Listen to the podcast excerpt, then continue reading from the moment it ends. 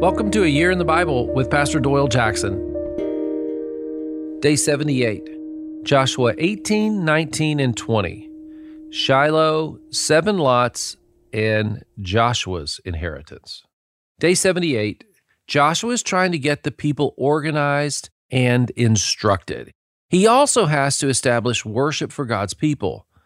This would not be easy. You, you know, like moving into a new house, everyone wants to get their space, right? Well, chapter 18 starts with getting everyone together on this plateau in the hill country of Ephraim. It's the area of the Gibeonites, actually. It's not far from Ai, the city that they conquered first after Jericho.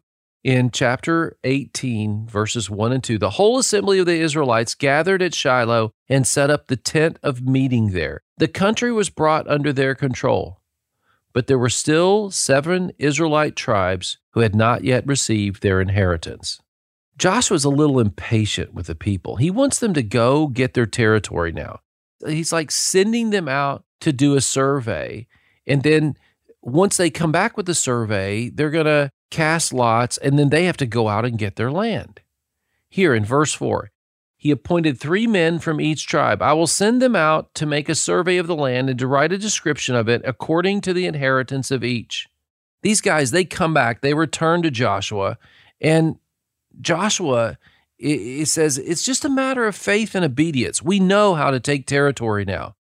The way you and I approach prayer, you know, it says in James, you receive not because you ask with wrong motives. So Israel is asked to check their motive, and you and I are asked to check our motive when we ask God for something. That's the key. What's your motive when you go into the inheritance that God has for you? To follow his calling, to live for him. After the survivors return, Joshua casts lot and gives them to Benjamin, Simeon, Zebulun, Issachar, Asher, Naphtali, and Dan. Dan's the last. And they get this land bridge from Jerusalem to the Mediterranean Sea by Joppa, down by Tel Aviv today. It's in chapter 19, 49 and 50. When they had finished dividing up the land into its allotted portion, the Israelites gave Joshua son of Nun an inheritance among them. As the Lord commanded, they give him the town he asked for, Timnath Serah, in the hill country of Ephraim, and he built up the town and settled there. This is not far from Shiloh and where they were meeting. It's in the middle of the country. I think it's neat that Joshua gets something in the heart of the land. Chapter 20 is the designation for the cities of refuge. This is important. This is God's plan for mercy.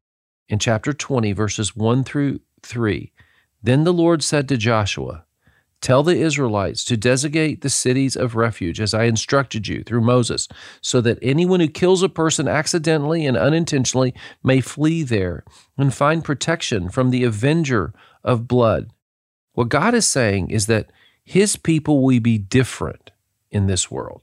He provides an inheritance, but in his inheritance, he includes mercy and refuge and justice. Here's our prayer. Thank you, Lord, for the mercy and inheritance we need. Help us live in your word of promise. Amen. Hey, read and yeah, look at the maps again today and rest in the Lord. He loves his people well.